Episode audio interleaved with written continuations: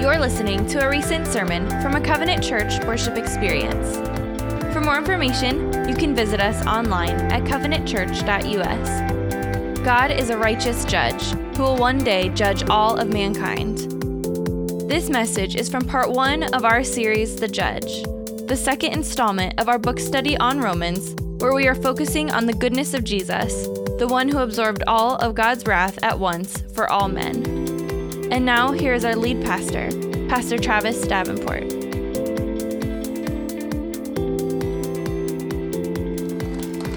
I just get too excited. I just get like really excited when we sing about God. You know what I mean? When we just sing about the fact that we worship a God who, who is just completely all powerful, who loves us. There's nobody stronger than our God. And, and we get to sing about him, and he knows us. He knows your name. Sitting around the front row, he knows you.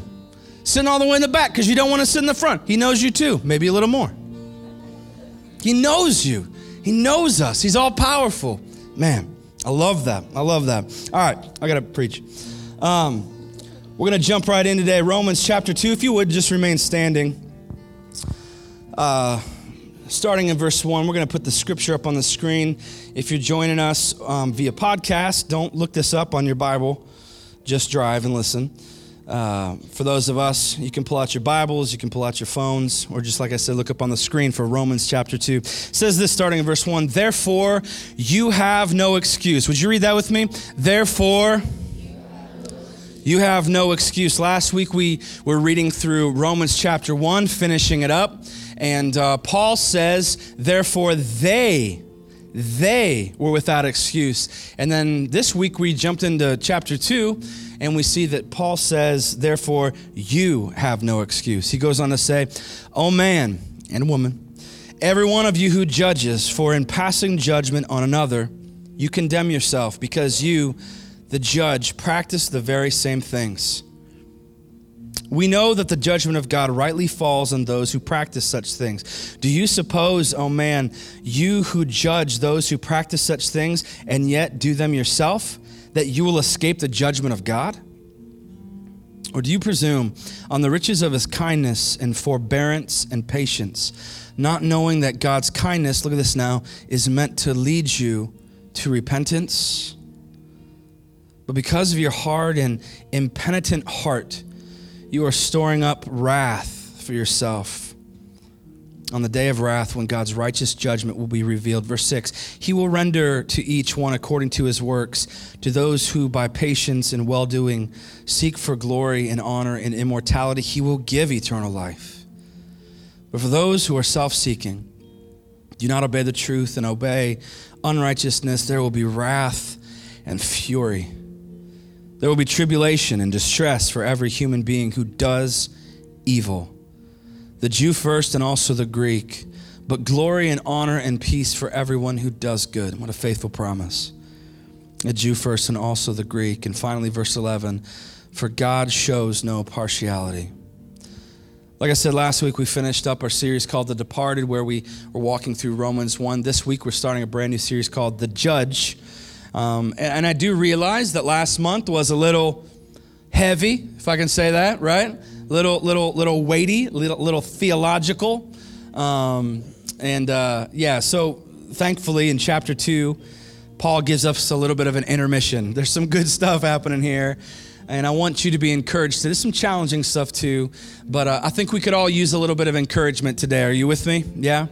Yeah, it's getting to be that time of year in the Buckeye State where it gets a little bit gray, um, you know, and uh, sometimes our Buckeyes you know, they might, they might pull out the win, but it's just by a little bit. You know I'm talking about? How many of you know even God's team struggles some days, right? Okay.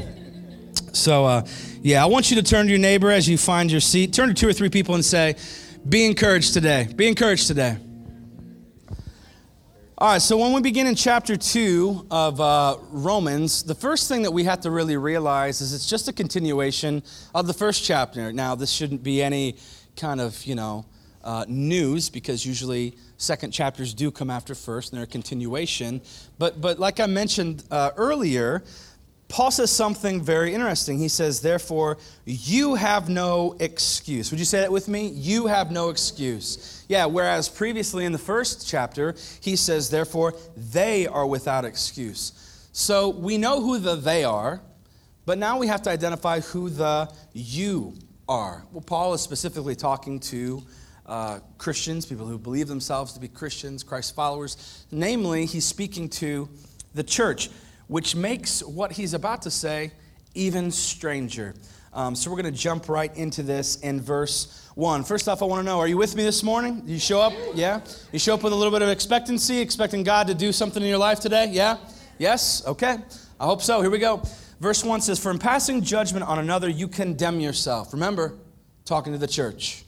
Because you, the judge, you can sense the sarcasm in his voice there. You, the judge, practice the very same things. We know that the judgment of God rightly falls on those who practice such things. Do you suppose, oh man, you who judge those who practice such things, and yet do them yourself, that you will escape the punishment of God?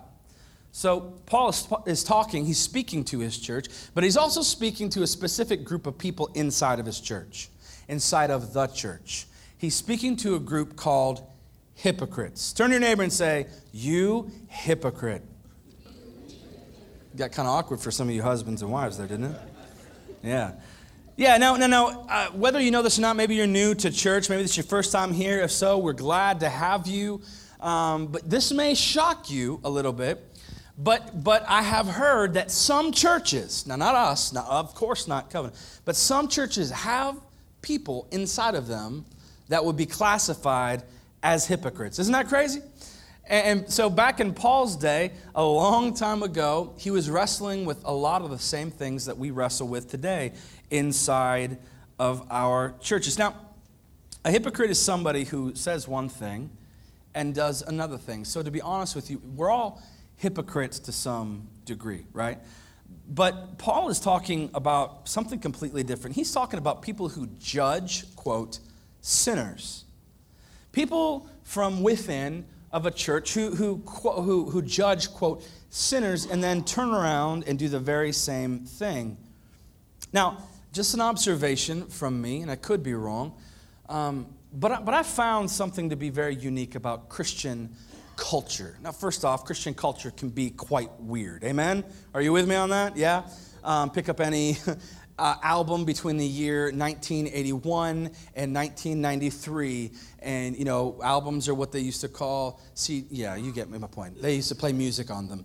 And, um, and you'll understand that Christian culture can be kind of strange. It can be kind of backwards. Maybe if you're new to church, there's a whole new lingo, like Christianese, that you have to learn. You're like, do I sign up for that course somewhere? Like, how do I? No, just show up to church for like a billion years and you'll figure out how to talk like everybody, okay? Um, but I, I've noticed something deviant about Christian culture. And I wonder if you'd agree. Uh, something that happens in Christian circles today is I feel like there seems to be a culture of justified hatred. I wonder if you'd agree with me on that. That there's a culture of justified hatred. Now, namely, towards people who aren't of us. Namely, quote, sinners. We're, we're justified, maybe, it sounds like, or we act like, we're justified um, uh, hating those types of people. Do you know what I mean? Like, like, like I wonder if sometimes Christian take, Christians take joy in the fact that one day people who don't know Jesus are going to be separated from Jesus in eternity. Like, do you take joy in that fact? Like, do you take joy in the fact that one day your enemies who don't know God will, will be in hell? And you look forward, like, finally they're getting what they deserve. Finally. Finally, all the good people, all of us good guys, will be up in heaven. All the bad people, they will be somewhere else. And that's the way it's supposed to be. But listen, Paul is saying in this passage that heaven isn't filled with good people. You understand that? Heaven, apparently, isn't filled with good people. Heaven is filled with saved people. There's a big distinction there, a big difference, rather, I mean. Heaven isn't filled with good people, heaven is filled with saved people. Understand, you will not get to, you will not be in heaven based on your works. Amen? Are you with me? You will not be in heaven based on uh, how good you lived. You will be in heaven based on the grace of God and His love and your submission to Jesus Christ. That's, that's how you will be in heaven. You will be in heaven based on God's love for you. Now, now, now, get this. We would say yes to that. You amen to that. I heard a subtle clap somewhere on the top right hand corner. Um, so we would say that. But here, here's something that's interesting. The same love that God has for you, the same grace that God offers to you, He, he also offers to everyone in the world.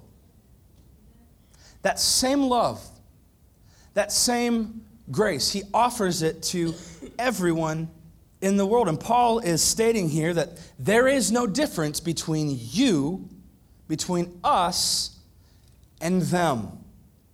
There is no difference between us and them. There is, in effect, humanity. There is, in effect, people. Do you understand what I'm saying? None of us are worthy of God's grace. It's not like you're any more worthy than anyone else. None of us are worthy of God's grace. None of us are worthy of, of God's affection. None of us are worthy of, of God's redemption. So, what Paul is saying is this stop acting like you're better than everybody else. What would our world be like if Christians stopped acting like they were better than everybody else? It'd be kind of a weird place to live, wouldn't it? I wonder if it'd be a better place to live. Christians are known for being hypocrites. Christians are known for telling everybody, uh, you know, telling certain groups of people that they are wrong, that they are sinful, that God hates them, right? This is what a lot of times Christians are known for. And, and, and Paul is saying, listen, man, you're not better, you're just forgiven. You're not better, you're just forgiven. Now, I'm not saying that you're not changed. I'm not saying the Holy Spirit doesn't take up residence in you. I'm just saying, like, a non believer has sin and a believer also sins. Now, don't play like you don't sin anymore. Okay? Well, the moment that I accepted Jesus, I went home. And from that moment forth, I never sinned again. You just lied twice right now. You're full of pride and you're a liar. You know what I'm saying? Like, you sin.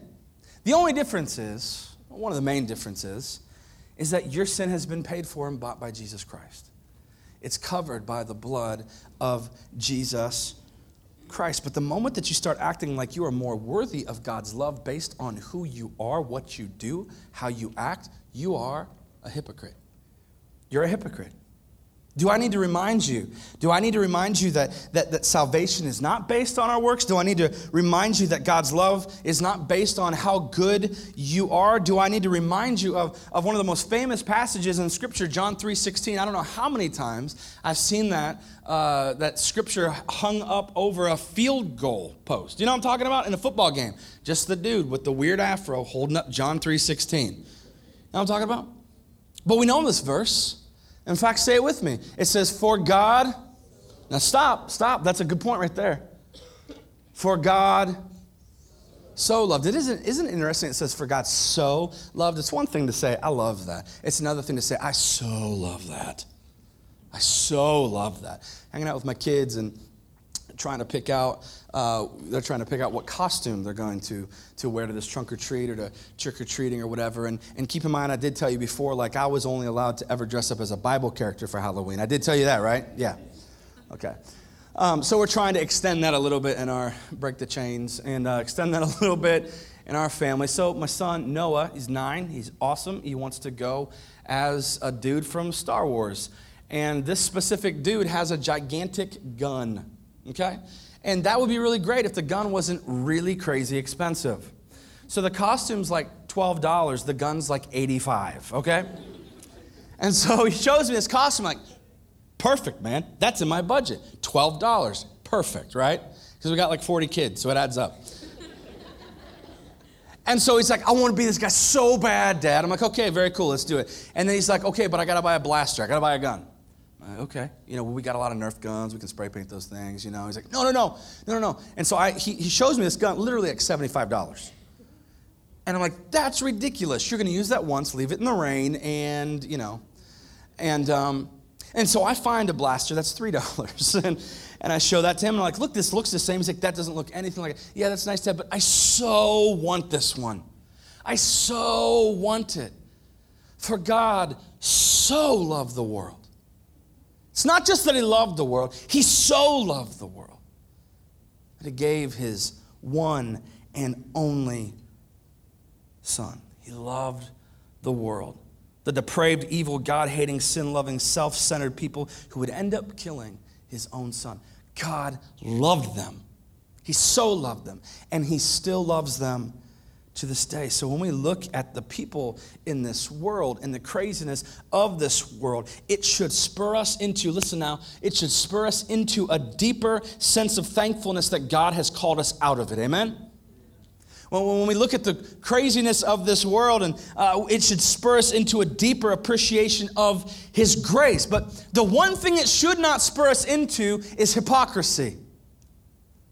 A greater understanding of God's love and God's goodness and who He is and what He saved us from should never spur us into hypocrisy. I always find it interesting. I have these conversations with people who tell me they're not allowed inside of churches. You ever had a You ever invite somebody to church and they tell you, "I don't think I can go with you." Why? Because I don't think I'm wanted. Man, I'm the pastor, man. You can come with me. It's okay. Nah, dude, I've been to church before people told me I wasn't welcome. I'm like, well, what did you do there? I just showed up.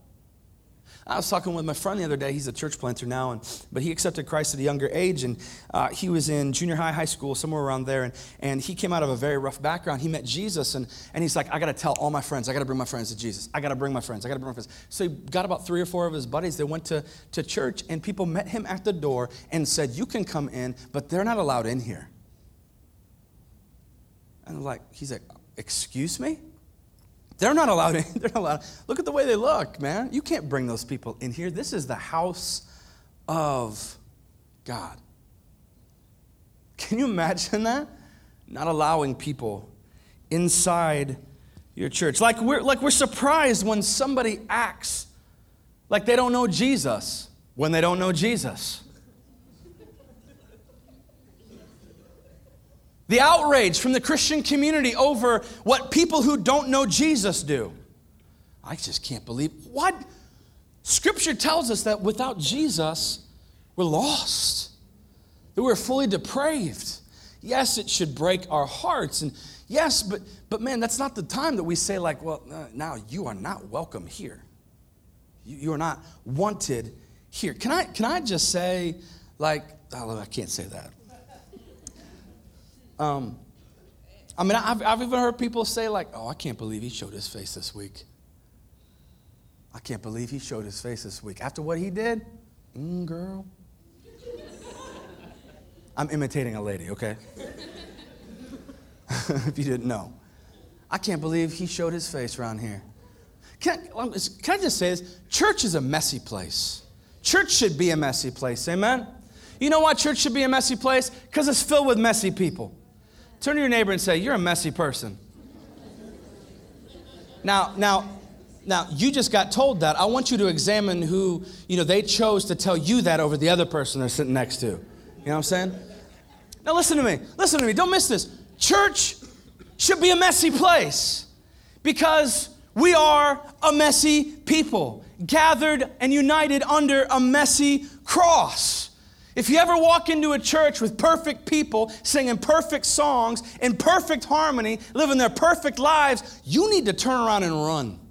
Because there are no perfect people. The only perfect person is a man named Jesus Christ. And the only reason he was perfect is because he was the Son of God. And even Jesus Christ got messy. Even Jesus Christ got messy. But we don't allow that mess up in our church. Church is messy. Salvation is bloody. The gospel is beautiful. I think for too long, if you're taking notes, you could write this down. Maybe. I think for too long, the church has focused too much on the image and not enough on the pilgrimage. We focused on the image. We want to make sure that we look good. We want to make sure we look squeaky clean. We want to make sure that we present ourselves right. Right? We work on the shell. We haven't spent enough time on the pilgrimage. Let me explain. A church should be filled with people on a pilgrimage. A church should be filled with people in motion. A church should be filled with people in transition. People in transition from death to life. People in motion from, from, from sinner to saved. People in, in, in motion from, uh, from, from, from saved to sanctified, even. People moving from addicted to free. People moving from broken to whole, from hypocrite to heartfelt, to artificial to authentic. And Paul says, when you begin to judge others, your hypocrisy stops the pilgrimage. Your hypocrisy brings an end to the forward motion. You stop the movement. And where there is no movement, there is stagnation. Now, I don't know about you, but I've been told and taught and brought up that no matter how thirsty I am, I should never drink stagnant water. You know why you don't drink stagnant water? Because it's an incubator for all types of bacteria and pesticides and stuff that can lead you to death. You know why you should never step foot in a stagnant church? Because it's filled with bacteria and parasites and all sorts of things that will lead you to death. Jesus says in John chapter 4 to a woman who has multiple husbands, doesn't know Jesus is God.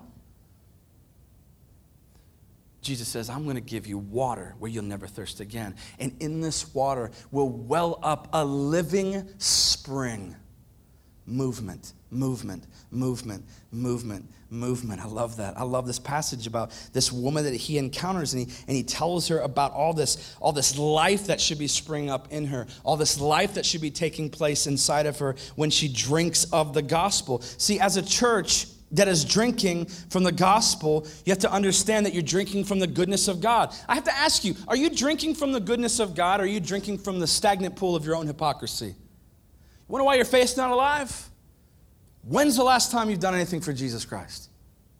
You're drinking from a stagnant pool around stagnant people. You say, I didn't think it was based on works. Not based on works. But your faith should lead to works. You got real faith, you should have real works. Movement, movement, movement, movement, movement. Listen to this. Paul says this in verse 4. He says that God's kindness, God's goodness, is meant to lead us to repentance. God's goodness is meant to lead us to repentance. In other words, I wonder if you'd agree with this. Anything that leads us to repentance is the goodness of God. Anything. Anything that leads us to repentance is the goodness of God. Let me explain. That time that you hit rock bottom, you lost your job, you didn't know you were going to make it, but you met Jesus, guess what? That was God's goodness. That divorce that you went through rocked your world, sent you into alcohol for years, broken relationships, hurt, but you found your way to Jesus. That's God's goodness that issue that you're wrestling with, whatever that might be, that's, that's, that's making you depend on Jesus in a way that you never thought that you needed to, guess what? That's God's goodness because it's leading to re- repentance. See, we have this twist, and don't, don't miss me now. We have this twisted way of thinking that God's goodness has a dollar bill attached to it. Like it's a cash, cash back, like it's a cash advance, rather. Like that's God's goodness.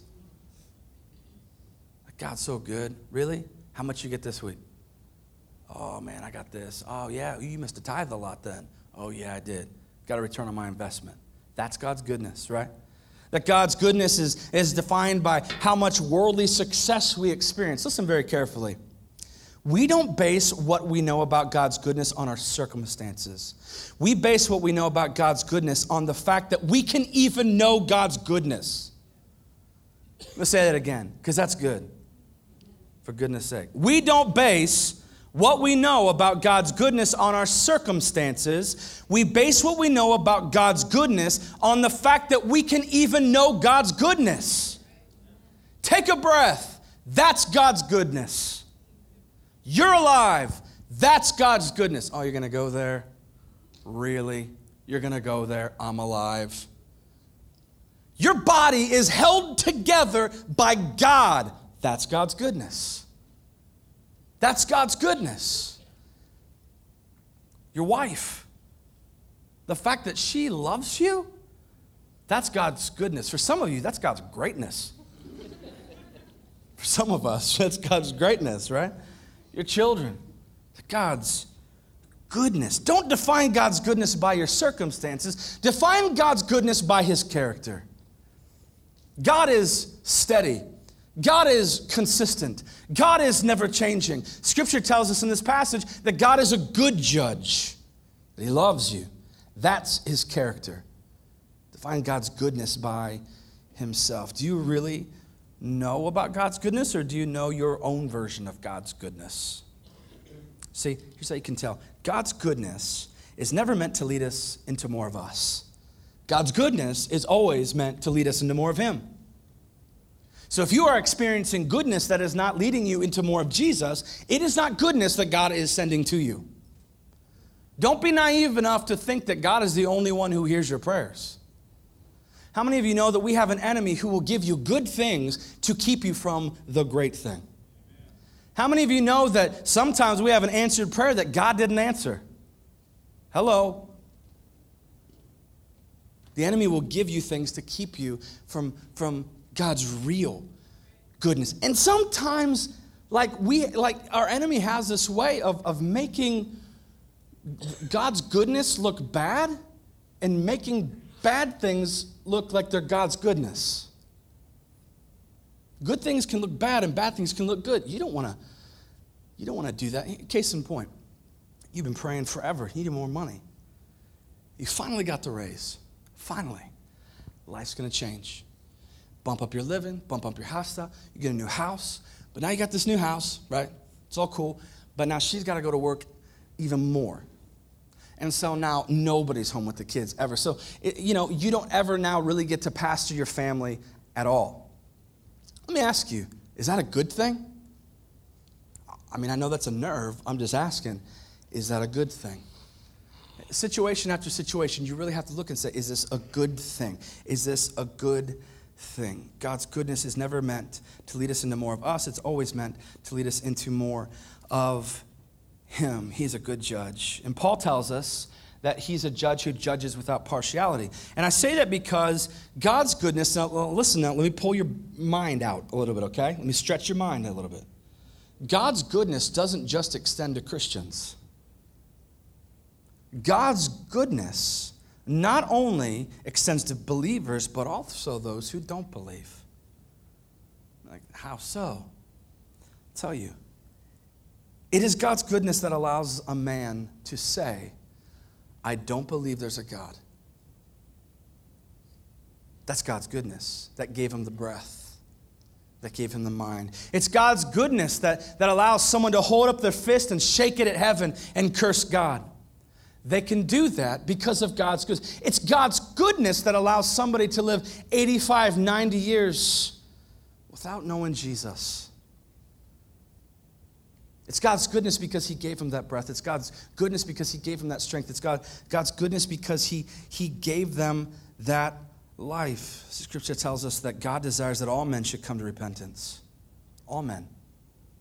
All people should come to full repentance. So, why does God extend his goodness to all the world? I'm so glad you asked.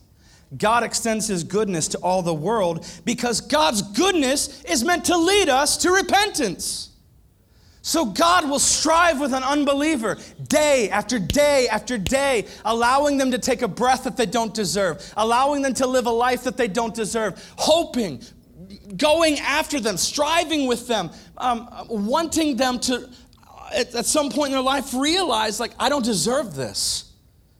This is goodness that I don't deserve. Where is this coming from? And then a switch flips and they realize this is God. This is God's goodness. And it draws them, it leads them to repentance, that their very lives are a gift from Him. Are you with me? Are you with me? All right, here's where it gets better. Notice what else Paul says here, verse 5. Look at this. Look at this, verse 5. But because of your hard and impenitent heart, you are storing up wrath. Say the word wrath. wrath. Always fun to preach on, right? Because of your hard and impenitent heart, you're storing up wrath for yourself on the day of wrath. What's he talking about here? He's talking about the day of judgment. The day when each one of us will stand before God and have to give an account for our lives. Every one of us is storing up wrath for that day when God's righteous judgment will be revealed. He will render to each one according to his works. Let me read it again. Storing up wrath for yourself on the day of wrath when God's righteous judgment will be revealed. Here's what I want you to picture. I'm going to try to explain this because it's, it's, it can be kind of difficult, honestly. So I want to kind of explain this in a way that at least I understand. Maybe it'll translate. I want you to think of, of, a, um, of, a, of a dam, okay? So, so think of uh, like the Hoover Dam across the Colorado River, the world's largest, one of the world's largest dams, right? I want you to picture that. Now, on one side, there's, you know, there's nothing, and on the other side, there's, there's a lot of water, miles and miles and miles backed up, in all the coves and caves and, and uh, you know, all the little crevices. It's just backed up. It's penetrated through everything. This is a picture of the wrath of God. Like, how? Well, let me get there. Okay? Um, the very first time that a sin was, was committed, the wrath of God was stored up against that sin. Okay, you follow? Uh, every sin that is committed, the wrath of it's like another drop in, in this river. And so, for thousands and thousands and thousands and thousands of years, the wrath of God has been piling up. The only thing that holds it, this dam right here, is the goodness of God. That, that's the thing that holds it back from, from falling on you, from falling on, on me. And, and so here's the issue because sometimes we can look around at this world and we're like, where is God in this world? I mean, we got people dying for what they believe, not only across the sea, but now in our own country. People being shot, racial divide, inequality. We had this Lugeon 5K event where we, we trying to raise awareness and funds about modern slavery, which is affecting millions of people. We look and we say, Where is God? I mean, do you ever wonder that? Where is God in this? If God is so good, what, what is he like turning a blind eye to sin? Does he tolerate sin? No, listen. God's not tolerating sin. He's allowing it to pile up. He's storing up his wrath. There will come a day when that goodness, when that patience is removed. And that stored up wrath will be let loose like a torrent. You understand that? And so I want you to picture yourself standing alone in front of the Hoover Dam, and all of a sudden this wall is removed. What would you be able to do to defend yourself? Nothing. You are helpless, you are swallowed up by the water. Equally, you will be swallowed up by the wrath that has been stored up, that you have contributed to. That, that's the wrath of God. It's terrifying, utterly terrifying. An all powerful God unleashing what Scripture says, his fury. That's not somewhere you want to be, not something you want to mess with. But listen, this is good. There is hope, is there not? I said, There is hope, is there not? What, what, what's hope's name? Jesus Christ. Now, here's where I want you to listen even closer. Because some of y'all are like, okay, we're wrapping up, going to the invitation, we're good. No, you don't know what I'm doing, so just be quiet, all right? So listen. I was reading through this, studying, and uh, man, I feel like God like blew my mind on this check some stuff, make sure it was accurate, make sure it was good. And I think maybe you could learn as well. And this, this is awesome. This is great. Listen, and don't like tune out two sentences in. Hang with me to the end. Can you agree? Yes? You with me? Okay. Um, understand this. Uh, I want you to ask yourself this question How can the death of Jesus on a wooden cross really pay the price for all my sins? Like, what's significant about that?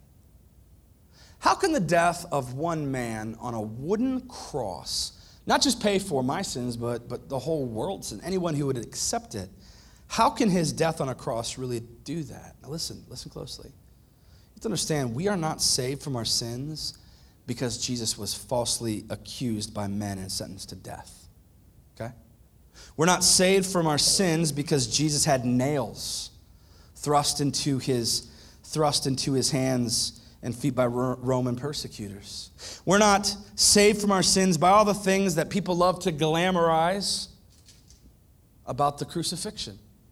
We're not saved by those things. We're not saved because a crown of thorns was pushed down on his head and a spear shoved in his side. This is not what saves us. This is not what saves us. And furthermore, this is not what Jesus was praying about in the garden. If you remember, Jesus is agonizing in the garden. He's praying so hard that, that, that, that, that sweat is, is, is dripping from his brow. These are not the things that Jesus was agonizing about in the garden. It wasn't because he was afraid of the cross. You understand that? Listen to the words of Jesus. Listen to the words of Jesus. He says, Father, let this cup pass from me. If it be your will, Jesus speaking to God, he says, let this cup pass from me. I want you to know Jesus wasn't agonizing in prayer because he was scared of, of the cross. Jesus wasn't scared of taking the nails. And in fact, I would say this there are people who have been killed for Christ, killed for their faith, in much more brutal ways than even Jesus. People who have been crucified and set fire, people who have been skinned alive. Are they more courageous than Jesus? No, no, no, no, no, no, no, no, no. That's not what Jesus was in agony about. Notice what he says. He says, Father, let this cup pass from me. That cup that Jesus is referring to is not talking about a wooden cross or a Roman nail. Search the Old Testament. What do you see? Isaiah chapter 51 talks about the cup that we drink that is full of God's what? Wrath. Read through Jeremiah chapter 25, focus in on verse 15, and it talks about the cup that is filled with the wine of God's wrath. Revelation chapter 16, verse 19, a cup filled with the fury of God's wrath. The picture we have in Scripture is a cup filled with the wrath of God, the fury of God. What saves us is not the nails that they put in Jesus' hands and feet. What saves us is not the crown of thorns that they pushed down on his head. What saves us is when the wrath of Almighty God was thrust onto Jesus Christ. I've heard preachers talk about the fact that God looked away from Jesus God looked away. And the reason that he looked away, I've heard often preached, is because they couldn't stand to watch the Romans persecute his own son. That's not the reason why God turned away. You know the reason that God turned away from his son? Because he saw your sin and my sin on his son. That's why and all the righteous and holy anger of sin due towards you as a sinner and me as a sinner was all of a sudden in this moment poured out on his one and only son. We are saved because of the cross that Jesus took. On the cross, Jesus took the cup of God's wrath. That's why we're saved. And listen, notice what Jesus does. Tell me how bad Jesus is. Jesus drinks this cup of wrath till every last drop is gone, tips the cup over, and then looks up and says, It's finished. It is finished. There's nothing else. There's nothing else to pour out. I have paid for every sin. And then he dies. And he comes back to life just to show how awesome he is. Some of you struggling with sin struggling with, with God, you're struggling with circumstances. I don't know what it is you're struggling with. You walk in here and you're a mess. I mean, let's just keep it real. You're a mess. Some of the most put together people are the most messy people on the inside. You got chaos, you got depression, you got anxiety, you got broken relationships. Some of you in here this morning, you look all put together, your marriage is on the brink of falling apart. Some of you got kids caught up in. I'm just saying. And let's not jump over it, let's just jump over here. Some of you, you're not spending any time in God's Word. Some of you, you're doubting that you even know God because when's the last time you even heard His voice? You can't even pray. What do you pray? How do you pray? We got people all across the board. Right? It's because church is a messy place, filled with messy people. and worship under a messy cross from a perfect Savior.